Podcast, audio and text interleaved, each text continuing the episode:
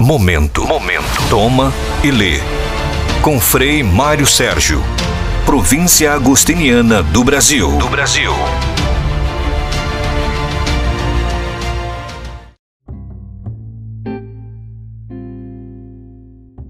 Olá, meus amigos, bem-vindos. Você está no podcast Toma e Lê sobre a espiritualidade agostiniana.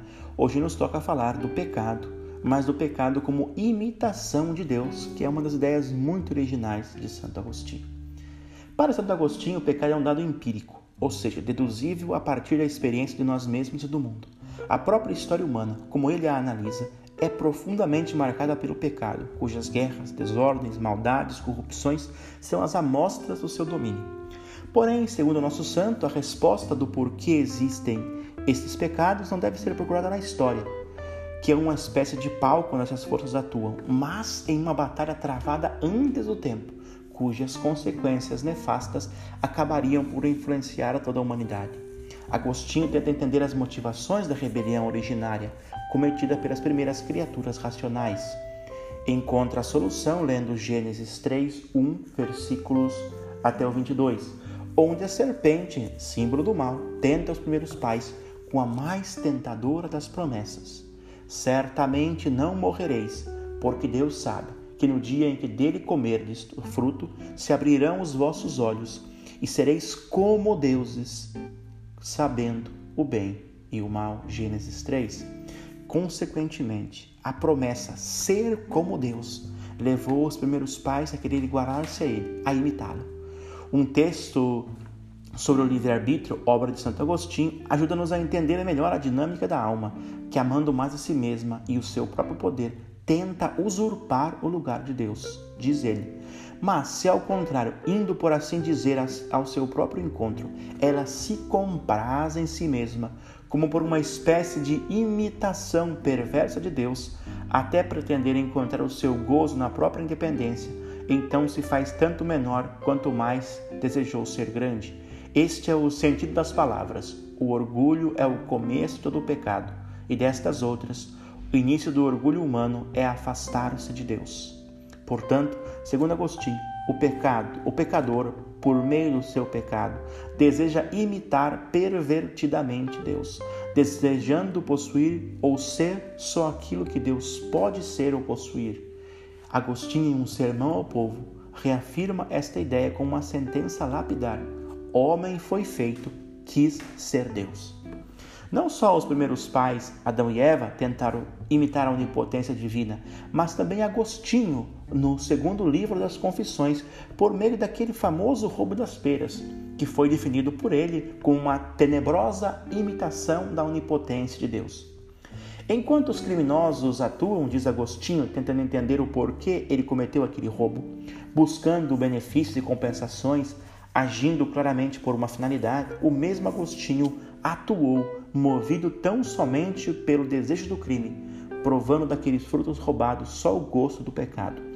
O que ele desejou foi o crime, a rebelião, a transgressão. Enfim, desejou a imitação de uma onipotência que só Deus possui. O que então, escreveu ele nas Confissões, eu amei naquele roubo e no que eu imitei viciosamente e perversamente o meu Senhor? Segundo Santo Agostinho, seu malfadado roubo foi uma simulação, uma imitação de Deus. Aliás, todos os pecadores o imitam na medida em que, pecando, estão buscando alguma coisa. A plenitude, a felicidade, a segurança, a paz, a alegria, o prazer, etc. O que a criatura consegue com seus desejos, mesmo criminosos, e seus atos é somente mostrar sua dependência ontológica do Criador. E aqui é a grandeza de Agostinho ao mostrar isso. Cada movimento da criatura racional, ainda que não seja consciente, é um movimento em direção ao Criador. Que interessante, não é mesmo?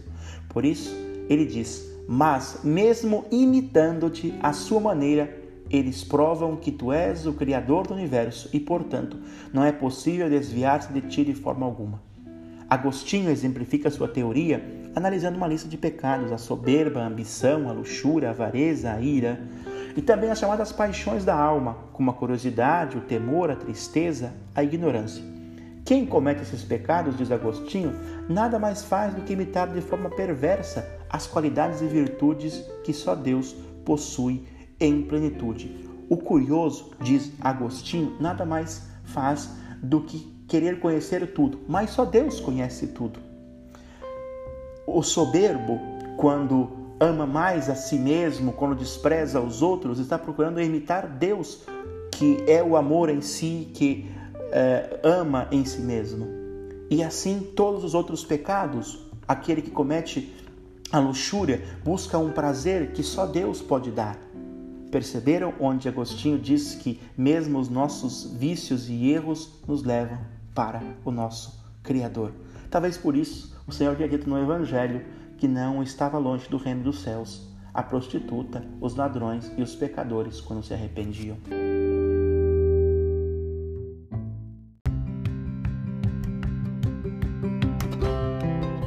Você acabou de escutar este podcast que faz parte do nosso projeto Toma e Lê sobre a espiritualidade agostiniana.